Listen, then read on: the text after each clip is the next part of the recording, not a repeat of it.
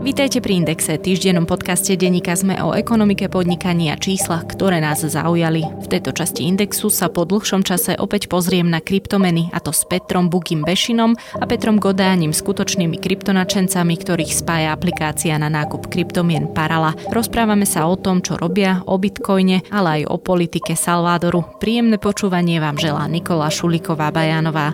Podcast Index vám prináša spoločnosť EY, ktorá poskytuje komplexné služby v oblasti oblasti auditu daní, právneho, transakčného a podnikového poradenstva.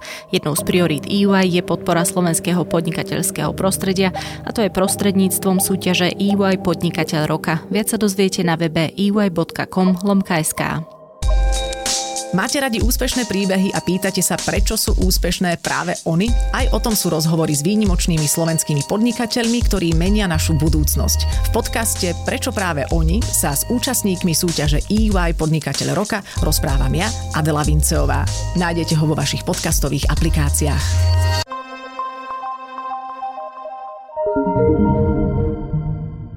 Petera Peter, alebo Petera Bugi.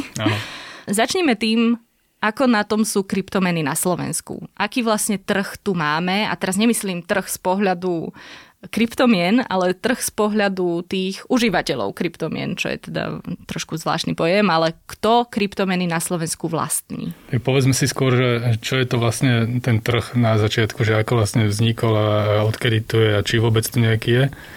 Celé sa to motá okolo slova, ktoré sa volá adopcia, čiže je to nejaký spôsob pochopenia a začania používania nejakého nástroju, respektíve tak ako kedysi internet bol niečo nové, tak kryptomeny sú podobné, majú podobnú adopčnú krivku, ktorá je dokonca už rýchlejšia v momentálnych tých mikrofázach ako adopcia internetu. Prirovnal by som to asi k tomu, čiže sme niekde v prvej tretine možno sa blížime k polovici. A Slovensko nie je nejaké vytrhnuté z medzinárodného kontextu. Hej.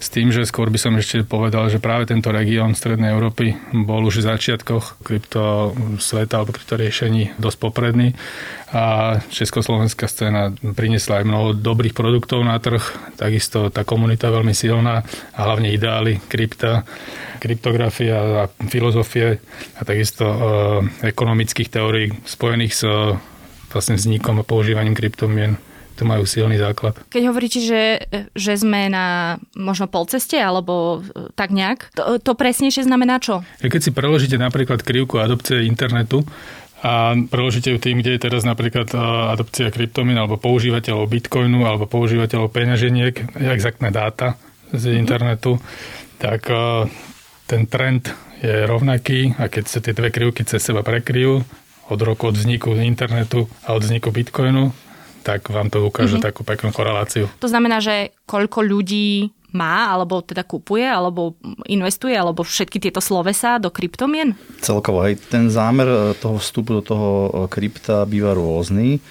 My teda to už e, sa tomu venujeme myslím, že 7 alebo 8 rok už to je. Čiže je sú tam viditeľné zmeny v tom správaní a v tom chápaní krypta. Keď to porovnám napríklad voči nejakému roku 2014, kedy sme začínali a oproti tomu, čo je teraz, tak tí ľudia sú už viacej zvedaví a chcú vedieť, e, nechcú vlastne investovať iba za účelom nejakého zisku, ale už vidia aj v podstate nejaké iné tie stránky toho vlastne prečo to vzniklo, že zaujímajú sa vlastne prečo vlastne to krypto vzniklo a čo sa s tým všetko dá robiť. Hej? Že nie je to iba nástroj na vytvorenie nejakého okamžitého zisku, ale že sú tam vlastne tie pôvodné myšlienky vlastne toho elektronického cachu, ktorý tu ne, nevznikol iba vznikom Bitcoinu, ale tá myšlienka toho vzniku alebo tej tvorby toho elektronického cachu už sa vlastne robí zhruba od nejakých 80 rokov. Na tom pracovalo veľa skupín vlastne matematikov a kryptografov a to, že to nejaký tajomný Satoshi Nakamoto zhmotnil vlastne do toho Bitcoinu, to bola vlastne výsledok niekoľko desaťročnej práce desiatok ľudí. Dobre, Bugi, ale vy obidvaja ste z krypto komunity, vy ste v nej naozaj, že už aj dlhodobo a toto, čo hovoríte, je presne tá filozofia toho kryptonačenia. Keď sa pozrieme na zvyšok populácie, oni si napríklad niečo také, ako teraz pred pár týždňami spravil, alebo sa bude robiť v Trebars z El Salvadore, nevedia predstaviť. Nevedia si predstaviť, že by sa kryptomeny, a konkrétne tam ide o Bitcoin, mm-hmm. by sa z nich stala normálna mena, alebo mm-hmm. druhá normálna mm-hmm. mena v štáte. Treba si uvedomiť v prvom rade e, jednu skutočnosť, ktorá je vlastne špecifická pre El Salvador a takáto vec je vlastne uh, aj v, aj v Paname, aj v nejakých ďalších krajinách, kde neexistuje tzv. legal tender. To znamená, že oni nemajú oficiálne platidlo. Oni môžu platiť gorálkami, proste šatkami, čímkoľvek. Sa Čiže dolarizovali nich, konkrétne? Oni sa dolarizovali z dôvodu, pretože dolár je, je, je fiat mena, ktorá má najväčší objem a je najviac používaná vlastne na všetkých e, finančných trhoch. Čiže pre nich to bolo výhodné. Ale pre nich je to o to jednoduchšie aj legislatívne, aj, po, aj, aj možno možno, že aj účtovne, že sú zvyknutí vlastne pracovať u nich s viacerými menami. Čiže je to jednoduchšie.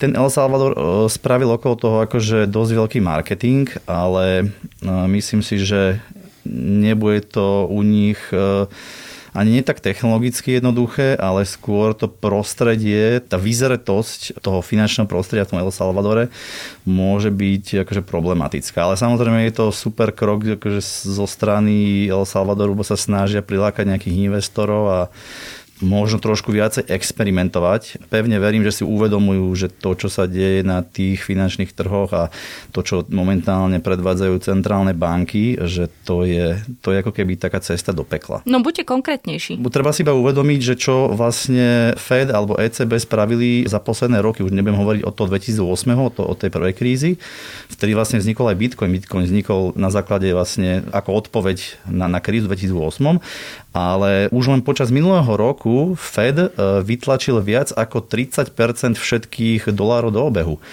Čo keď si predstavíme v tom meradle, e, že koľko to je vlastne triliónov dolárov, toto bude mať okamžitý efekt e, v podstate na na ďalšie ako keby spúšťače nielen inflácie, ale aj princíp toho, ako sa prerozdeľujú tie peniaze, že sa v podstate tie peniaze darovali, nejakým helikopterové peniaze to, sa to nazýva ľudia budú strácať chuť motiváciu pracovať a niečo budovať. A ako náhle sa niečo nebuduje v ekonomike, nevytvárajú sa hodnoty, tak tá ekonomika bude smerovať tam, kde sa nasmerovala napríklad Venezuela. Hej?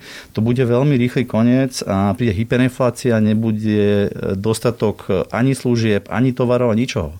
A to už vidíme vlastne teraz. Teraz sa extrémne zvyšujú napríklad ceny nielen služieb, ale hlavne tovarov, ktoré nemal kto vyrábať počas e, tej koronakrízy. Čiže toto je taký ukážkový príklad, že kam vlastne smerujeme s tým tlačením tých peňazí. Ja ostanem pri tom El Salvadore ešte. Tam sa zase ale aj hovorí, že môže nastať akoby ten negatívny jav, to je, že snaha regulovať ich. Mm-hmm. Že vlastne ak sa e, Bitcoin stane nejakou druhou oficiálnou menou, tak ten štát logicky asi bude niečo chcieť z toho mať. Mm-hmm. Tohto sa napríklad neobávate, že ak viacero takýchto menej privilegovaných krajín na svete začne adoptovať túto politiku, mm-hmm. tak e, sa vlastne rozpadne tá pôvodná myšlienka decentralizácie? Ja som e, teda, e, z môjho pohľadu, ja som extrémny kryptoanarchista, čiže ja si myslím, že štáty dokážu kontrolovať iba prestup voči oficiálnym fiat menám, to znamená napríklad z doláru do krypta, ale v rámci toho krypta existuje niekoľko nástrojov, ako sa ako keby tomu vyhnúť, tým kontrolám, ale samozrejme Bitcoin je transparentná mena, čiže toto im to oveľa viacej uľahčuje a je to oveľa ľahšie ešte ako napríklad kontrolovať banky, pretože v bankách potrebujete povolenia, sú súdne príkazy a tak ďalej, kdež na Bitcoine si tieto analýzy tej transparentnosti a toho toku viete vlastne získať pomocou e, voľne dostupných nástrojov alebo platených nástrojov.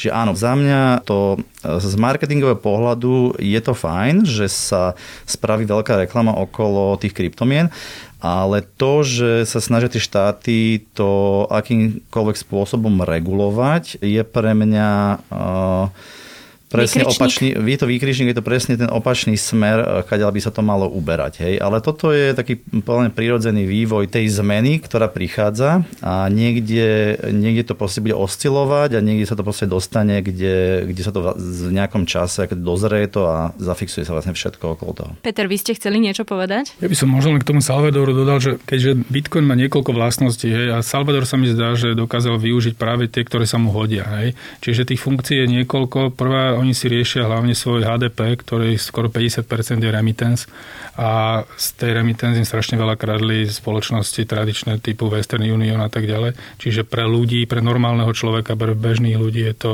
plus že si budú môcť e, či už platiť alebo vymeniť v kurze, ktorý bude proste férový. Ďalej, tým, že to prinesie Salvadoru ďalšie možnosti, napríklad investorov, ako hovoril Peter.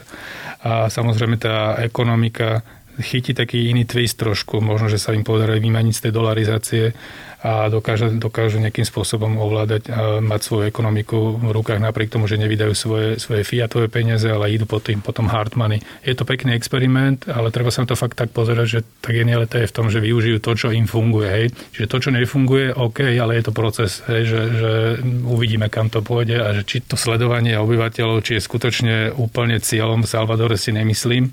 Skôr sa mi to zdá viacej v Číne, pri CBDs, pri digitálnom juane a experimentoch, ktoré sa dejú na tej strane sveta. Čiže tu sa mi zdá, že sa rieši skôr reálny problém reálnych ľudí mm-hmm. Áno, lebo teda ja doplním, že tá vyčitka je voči El Salvadoru, že to nie je demokratická krajina, že prezident má totalitárne a diktátorské sklony. Ja spomeniem len posielanie armády do parlamentu alebo vyhadzovanie um, mm. nezávislých súdcov z Najvyššieho súdu a podobne. Aj. A celkovo tam naozaj uh, na uliciach... Uh, Celkovo bezpečnosť tej krajiny je uh, úplne áno, niekde inde, kde sa chcete ocitnúť.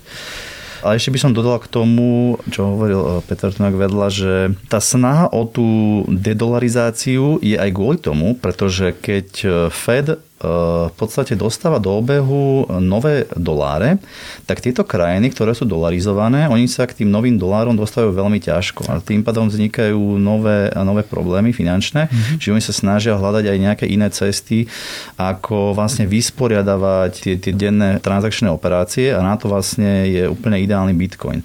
Lebo keď vysporiadavate nejaké okamžité transakcie, tak tam vám tá cena v podstate nehrá absolútne žiadnu rolu, lebo vy, vy vlastne tú transakciu vysporiadate v nejakých, povedzme, radovo jednotkách minút a tam naozaj tá volatilita a ten pohyb nehrá žiadnu rolu. A všetky tie firmy, vlastne aj, aj tá naša, my vieme si ako keby ten kurz nejakým spôsobom zafixovať a vieme ako keby ochrániť toho užívateľa nášho voči tým pohybom.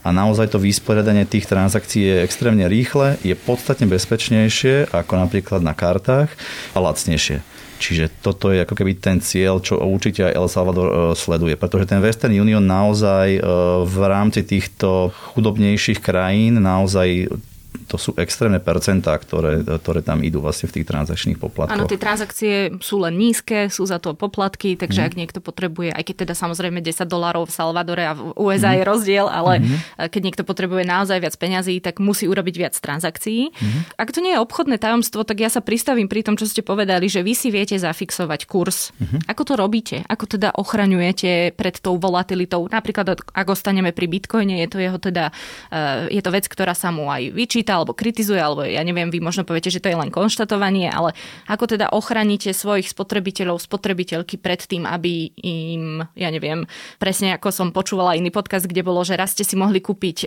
kávu za bitcoin a potom ste si mohli kúpiť dom za bitcoin. Čiže ako to robíte? V prvom rade skúsme si len pochopiť, čo je spotrebiteľ náš, čiže kdo, ktorú službu komu predávame a čo to znamená ochrániť, lebo tu sa nám miešajú viacero takých vecí uh-huh. a viacej takých tých, dajme tomu, taká tá uh, high level informovanosť o tom, čo vlastne sa s Bitcoinom dá robiť. Čiže keď sa na to pozeráme z hľadiska nejak niekoho, kto si kúpi Bitcoin za 50 tisíc eur nadšení, že si myslí, že to bude 100 tisíc zajtra, týchto neochraňujeme. Hej? Jasne. Toto si musí každý poriešiť sám a robiť si svoje vzdelanie finančné. Pre nás napríklad o službe, o ktorej hovoril Peter, je klientom, sú to business to business riešenia a klientami sú spoločnosti, ktoré využívajú našu platobnú bránu a sprostredkovávame im vlastne možnosť pre ich klientov platiť kryptom. V podstate tam vlastne my ochraňujeme našich klientov v tom B2B riešení, aby neznášali tú volatilitu toho ich klienta, ktorý vlastne má záujem minúť tie kryptomeny na nejaké služby alebo tovary podstate ten mechanizmus majú všetci rovnaký, že držíte nejaký, ako keby, hedžujete sa voči nejakej hodnote, ktorú máte na burze, ktorú okamžite obchodujete v rámci danej ceny. A následne vlastne tie kryptomeny pritečú e, zase do, do toho istého fondu, z ktorého vlastne vykrývate vy e, tú volatilitu.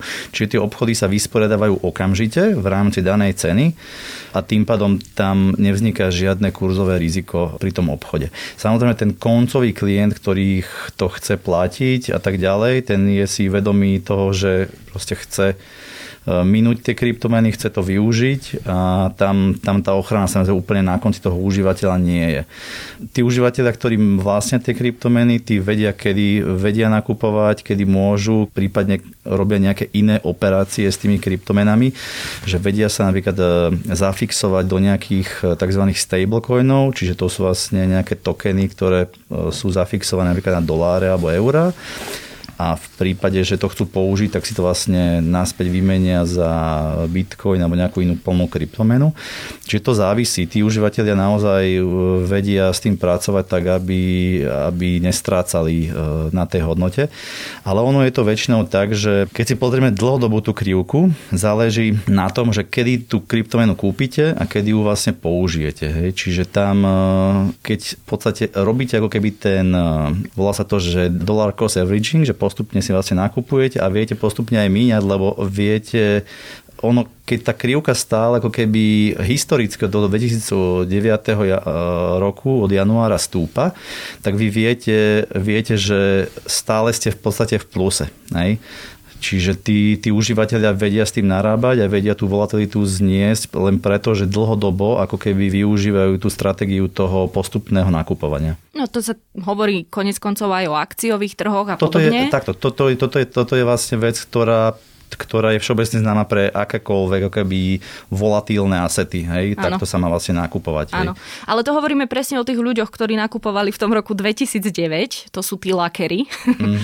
A teraz tí, ktorí sa rozhodli, že však veď naozaj stále viac a viac sa o tom hovorí, aj keď už to, tá prítomnosť tých kryptomien je naozaj že dlhšia, tak e, stále máme veľkú časť ľudí, ktorí ešte do toho vôbec ani len nestrčili nos, tak e, e, stále vy veríte v to, že keď ono... teraz nakupujú, tak v budúcnosti sa, sa budú mať dobre, hej? Možno by som sa len vrátil k tým funkciám toho krypta, hej. Uh-huh. Jedno je ako platidlo, o ktorej sme sa teraz bavili. Áno. A má to svoje výhody a nevýhody z hľadiska kurzu.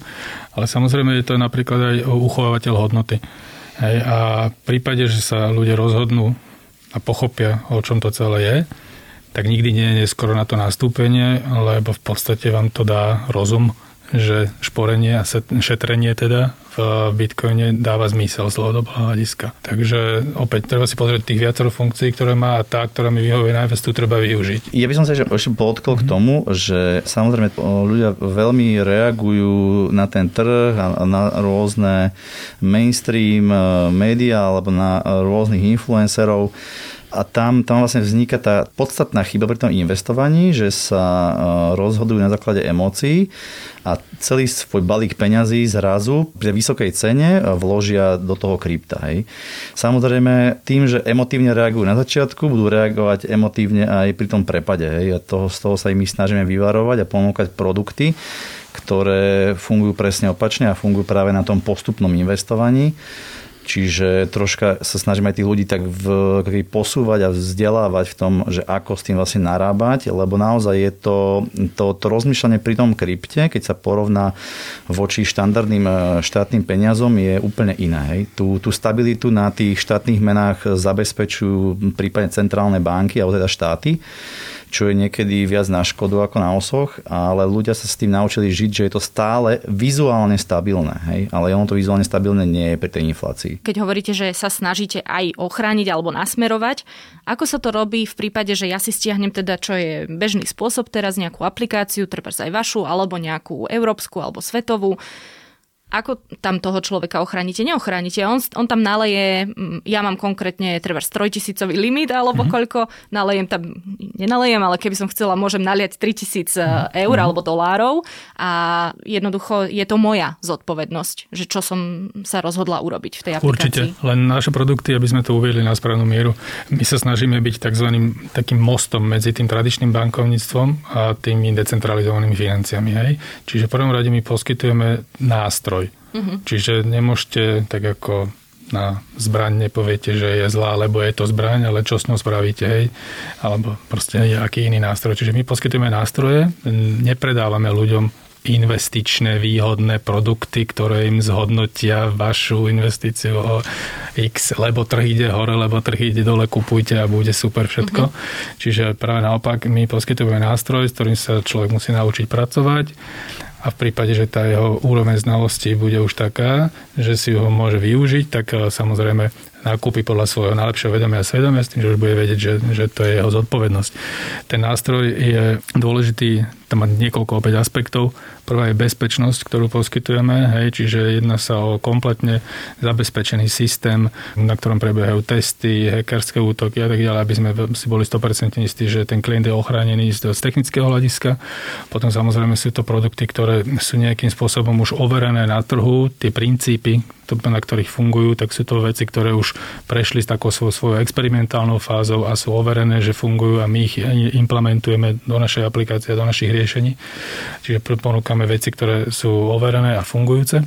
A zároveň v prípade, že teda človek má znalosť a chce využívať, tak proste dávame mu nástroj, ktorým to môže robiť. Čiže nie je to o tom, že predávame nejaké ilúzie, ale skôr o tom, že predávame nástroje. Čiže vy nedržíte peniaze ani kryptomeny v zmysle, že spoločnosť, vy ste tá infraštruktúra, rozumiem tomu správne? To je dobrý pohľad na, na tú vec, áno. My sme infraštruktúra, ale v rámci našich služieb poskytujeme aj možnosti napríklad ukladania bezpečného kryptomien. Hej? To je to, že nemajte to na nejakom serveri niekde v zahraničí, ale vo svojej, akoby tej, tom hardveri, nejakom, nejakej peňaženke alebo mm. niečo také? Existuje viacero riešení, možno by sme sa mohli do toho ponoriť trochu. Uh, existujú riešenia, ktoré sú len pre usera, tzv. non-custodial riešenia, ale sú aj tzv. riešenia, keď prenesiete tú zodpovednosť na niekoho, kto sa v tom vyzná viacej hej, a poskyňte vám riešenie, ktoré, technologické riešenie, ktoré vám, dajme tomu, vás odbremení od niektorých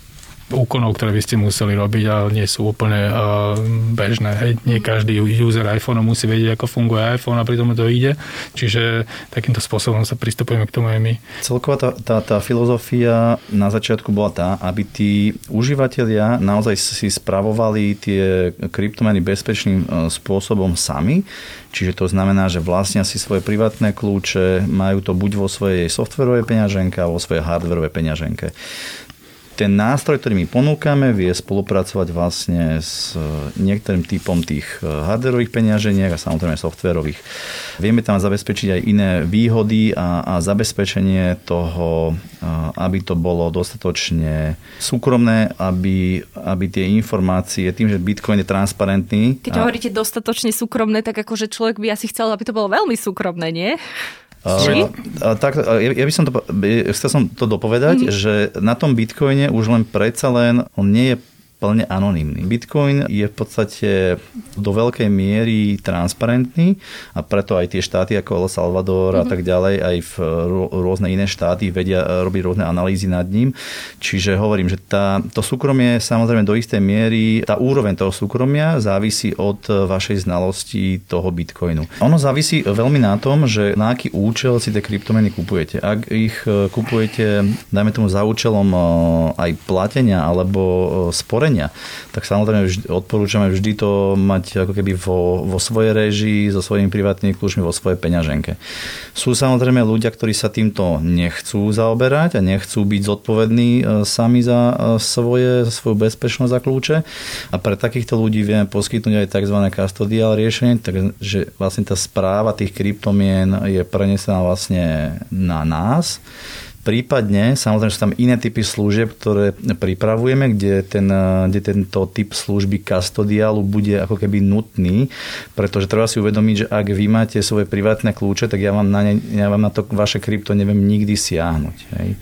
Ale keď e, chceme robiť nejaké služby, ktoré budú musieť siahať do toho krypta, tak tam je nutný tento kastodiálny servis, čiže veľmi závisí. Čiže my chceme ako pokryť celú tú oblasť e, tých, tých možností, či už pre sporenie, či už pre platenie, alebo pre iné typy vlastne služieb, ktoré sa pripravujú. Ešte by som sa vrátila vlastne k samotným akoby kryptomenám ako takým. Bavili sme sa o bitcoine, vôbec sme sa nedotkli tých posledných turbulentných e, týždňov, kedy Elon Musk zabezpečil, aby jeho cena klesla. Máme tu ten problém s ťažením bitcoinu a spotrebou elektriny. Na toto sa vy konkrétne pozeráte ako? Ako krypto nadšenci prvého ja rangu? Veľ, ja veľmi pozitívne.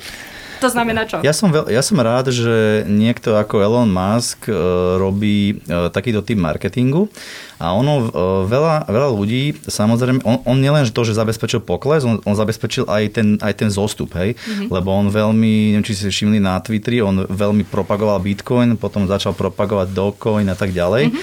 ale človek s takýmto dosahom cez sociálne médiá snad ešte ani lepšia reklama nemohla prísť.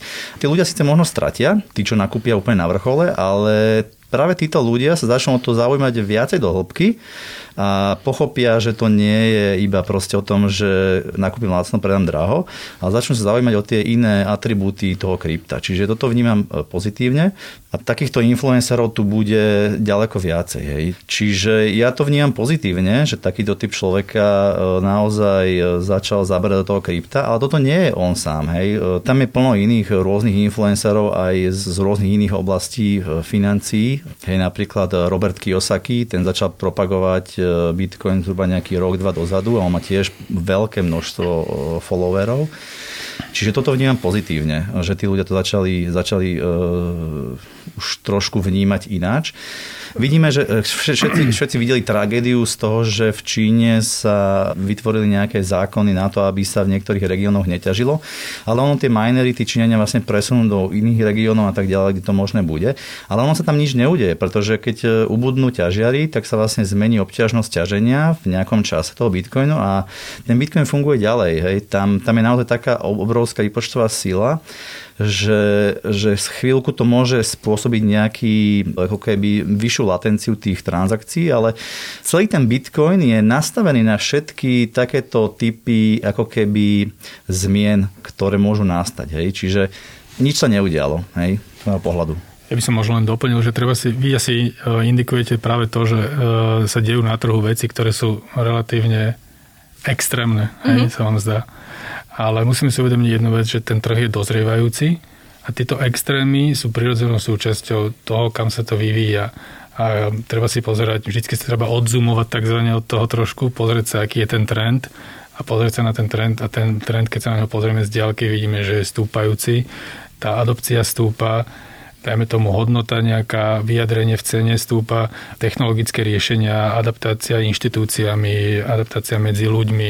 Je to vec, ktorá proste rastie organicky a myslíme si, že to už je za horizontom toho, že by sa to mohlo nejakým spôsobom zlomiť a zastaviť. Hej. Čiže je to vec, buď ktorú sa prispôsobíte jej a začnete využívať výhody, alebo zostanete niekde na boku sa pozerať, no jej, to je extrémne, čo sa tam deje. No ale, to je no, ale opäť... tá ekológia je rozhodne dôležitá otázka. Je to tiež len jedna z tém, je to, je to noise, je to, je to hluk, ktorý sa vám vyrába popri ceste k nejakému stavu.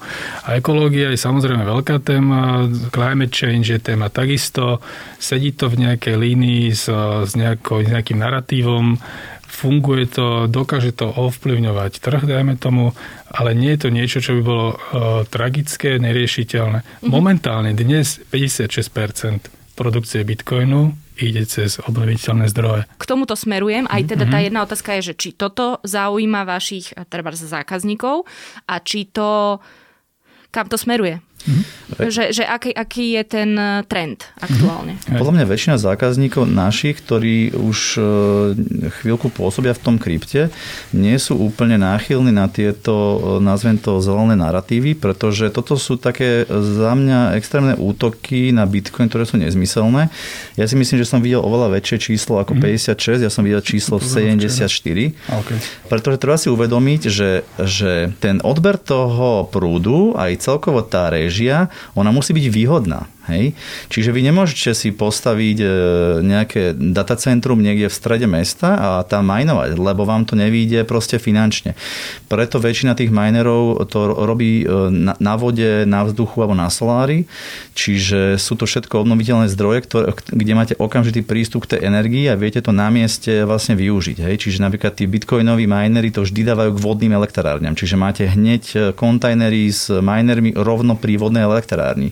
Čiže tieto ako keby e, zelené narratívy, e, ja som na to trošku citlivý, pretože e, nezakladajú sa reálne na skutočnosti. Ja pôvodne som strávil 15 rokov v bankovníctve na IT a ak sa zráta to, čo spotrebovajú reálne banky, tak myslím si, že sme ďaleko, ďaleko za horizontom toho, čo spotrebováva Bitcoin a niekedy naozaj ten, v tých bankách tie veci bežia ako keby na prázdno. Dobre, rozprávame sa väčšinu času o Bitcoine, ale mm. mňa napríklad zaujímajú aj tie menšie kryptomeny. Mm-hmm. Teraz ostaňme v tej rovine, že naozaj niekto sa rozhodne pre kryptomeny, lebo jednoducho chce na nich zarobiť, hej? Mm-hmm. Dobre, budiš. Takto mm-hmm. teraz momentálne Jasne, ľudia vo väčšine rozmýšľajú. Dobre. Mm-hmm. Alebo ja poznám ľudí, ktorí sa s tým len hrajú, hej? Mm-hmm. Že ich to baví mm-hmm. sledovať a tak ďalej a že mm-hmm. naozaj do toho investujú len maličké sumy a, a naozaj mm-hmm. sa s tým bavkajú. super. Ale akú šancu aj prežiť, aj čo ja viem, aj zarobiť, alebo jednoducho uspieť, keď to tak zo všeobecním, majú práve tie maličké kryptomeny. A čo sú zač? Máte nejakú svoju e, obľúbenú? Každá kryptomena je ako keby samostatný projekt. Ten projekt musí väčšinou buď niečo nové priniesť na ten kryptotrh a to stojí väčšinou čas a čas sú peniaze. Hej. Čiže niekto musí do toho projektu investovať a to sú naozaj e, veci okolo kryptografie a tak ďalej, ktoré sú veľmi náročné na vývoj. Potrebujete tam naozaj skúsených ľudí, vzdelaných ľudí a tak ďalej. Čiže treba si to predstaviť ako normálny IT projekt, každá kryptomena IT projekt a musí si pozrieť, že čo ten projekt prináša. Hej? A väčšina tých projektov slubuje niečo, čo reálne nevie dodať a to samozrejme všetci si musia vedieť vyhodnotiť, e, že aký tam je veľký tím, koľko majú rozpočet, na ako dlho väčšinou sú zaviazané tie kontrakty a tak ďalej, pretože väčšinou ten, ten vývoj tých kryptomien to nie je beh na jeden mesiac, ale sú to roky. Hej. Jedna z takých kryptomien, ktorá nekopírovala vôbec Bitcoin od začiatku, bola práve plne anonimná kryptomena Monero a tá vlastne stále pracuje aj na vývoji a veľa ľudí ju vlastne teraz aj využíva a sú to roky, hej, ja neviem, myslím, že je to 6 alebo 7 rokov, tiež k, odkedy vlastne oni začali na tomto projekte pracovať. A je to jedna z kryptomien, ktorá vôbec nekopírovala ako keby Bitcoin alebo Bitcoinový kvázi software. Lebo Bitcoinový software je verejne dostupná vec a vy si viete vlastne ako keby okopírovať ten kód a vytvoriť si svoju kryptomenu. Väčšina to z tých kryptomien takto robí a potom nejak e, samozrejme vedia oklamať užívateľov a získať nejaké e, zdroje ale je, je to naozaj komplikované, ak chcete investovať do nejakej, veľ, nejakej úplne novej kryptomeny. Ja osobne to neodporúčam a ak teda sa cítite zdatne z pohľadu IT alebo kryptografie, tak samozrejme dá sa, dá, dajú sa tie projekty naštudovať, väčšinou sú, je to ako open source, je to verejne dostupné, viete si to pozrieť. Čiže zase upozorňujem nereagovať na základe žiadnych emócií ani nejakých pekných web stránok. No práve to sa chcem opýtať, lebo aplikácie ponúkajú treba také tie videá, kde vám predstavia tú ktorú kryptomenu. To hovoríte, že nestačí na to, aby som sa rozhodla, rozhodol kúpiť. Nie, pretože toto robí agentúra, ktorá vám vytvorí krásne videjko, ale na konci dňa je to to, čo re, ten reálny produkt. Hej. Mala by som čítať ten kód, to mi chcete povedať, lebo to ja nikdy nezvládnem. A hej, uh, teda nechcem sa zahadzovať, ale myslím si, hej. A ono sa to možno volá, že fundamentálna analýza, hej, čiže musíte si tú podstatu toho projektu pochopiť a pochopiť ju reálne a overiť si ju, hej. To sa volá, že do your own research, že človek si to musí celé prejsť, pozrieť, venovať tomu čas, pochopiť to a či mu to dáva zmysel skutočne. A že, že či ten risk reward ten pomer mu stojí za to, aby do toho investoval. A nie je toto, pardon, toto nie je potom prekážka, aby sa kryptomeny naozaj rozšírili, lebo toto ľudia robiť nebudú. Penie na peniaze naozaj nepotrebujú manuál, hej, mm-hmm. tie viete, ako fungujú. Mm-hmm. Ja rozumiem, že preto, lebo sme sa mm-hmm. presne zhodli na tom, že peniaze budú ten uchovávateľ hodnoty v, to, v týchto časoch, alebo respektíve... Um, výmena jednotka. Výmena jednotka, ďakujem a je to tá bublina, o ktorej napríklad aj nedávno tu rozprával Juraj Karpiš, že všetko, na čom sa zhodneme, že je mena, je bublina. Takže ano Nie je práve toto tá, tá, tá prekážka? V, v prvom rade, ja by som ešte sa vrátil k tomu, k tým reakciám, že čo vlastne sledujete tým, že chcete vstúpiť do, do, no, do novej kryptomeny. Mm. Ak je to čisto iba v podstate nejaká vidina zisku, tak je to ako pri akékoľvek inej komodite, akciách, čomkoľvek, kde idete posieť do rizikovej investície a riziková investícia so sebou nesie na, na konci vždy aj nulu. Hej? Čiže s týmto treba rátať a ak tu bol Juraj, tak e, to myslím, že určite lepšie vysvetlil. On hovoril o zlate. Hej, a to je v podstate, to je, OK, tak on sa venoval asi svojej knižke novej, ale hovorím, že ne, nelíši sa to nejak ako keby investične od akéhokoľvek iného asetu, ktorý je vysoko rizikový. Ja by som ešte dodal poslednú vec, že čo pre mňa znamenajú kryptomeny. Pre mňa kryptomeny znamenajú poistku proti štátnym peniazom. Hej, toto myslím, že povie asi každý kryptoanarchista, aj človek, ktorý pochopil kryptomeny, pretože reálne nie je tu plán B. Nie je plán B. Tak si na záver iba zhrňme, čo by si teda podľa vás bežný posluchač Indexu mal zobrať z toho všetkého, o čom sme sa rozprávali, že niekto naozaj ešte veľmi o tých kryptomenách ne, neuvažoval, počúva, číta tie mainstreamové veci, ktoré vás rozčulujú konkrétne, tak vy čo hovoríte, že by si z toho mal zobrať? Hmm, to bežný užívateľ by mal hlavne dávať pozor na to, keď ho lákajú na nejaké vysoké výnosy. Toto platí od eh, BMG Invest, Drukosu a takisto to platí pre kryptomeny. Takže keď je to príliš, keď to vyzerá príliš dobre, asi to nebude v poriadku. Čiže to je jedna vec, ktorú by si mali uh, vziať.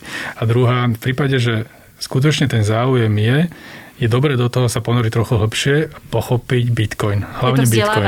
Áno, je to presne tak. Je to možnosť e, pochopiť a naučiť sa niečo nové. Hovorí Peter Godáni a môjim druhým hostom bol Peter Bešina, kryptonačenci, ktorí stoja aj za aplikáciou a webom Parala. Podcast Index vám prináša spoločnosť EY, ktorá poskytuje komplexné služby v oblasti auditu, daní, právneho, transakčného a podnikového poradenstva.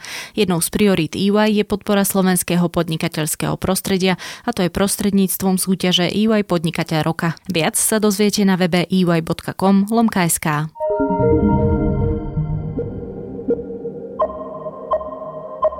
To je na tentokrát všetko. Počúvali ste Index, ekonomický podcast denníka ZME. Index vychádza každý týždeň vo štvrtok. Nájdete ho v podcastových aplikáciách, kde ho môžete aj ohodnotiť, alebo na webe denníka ZME.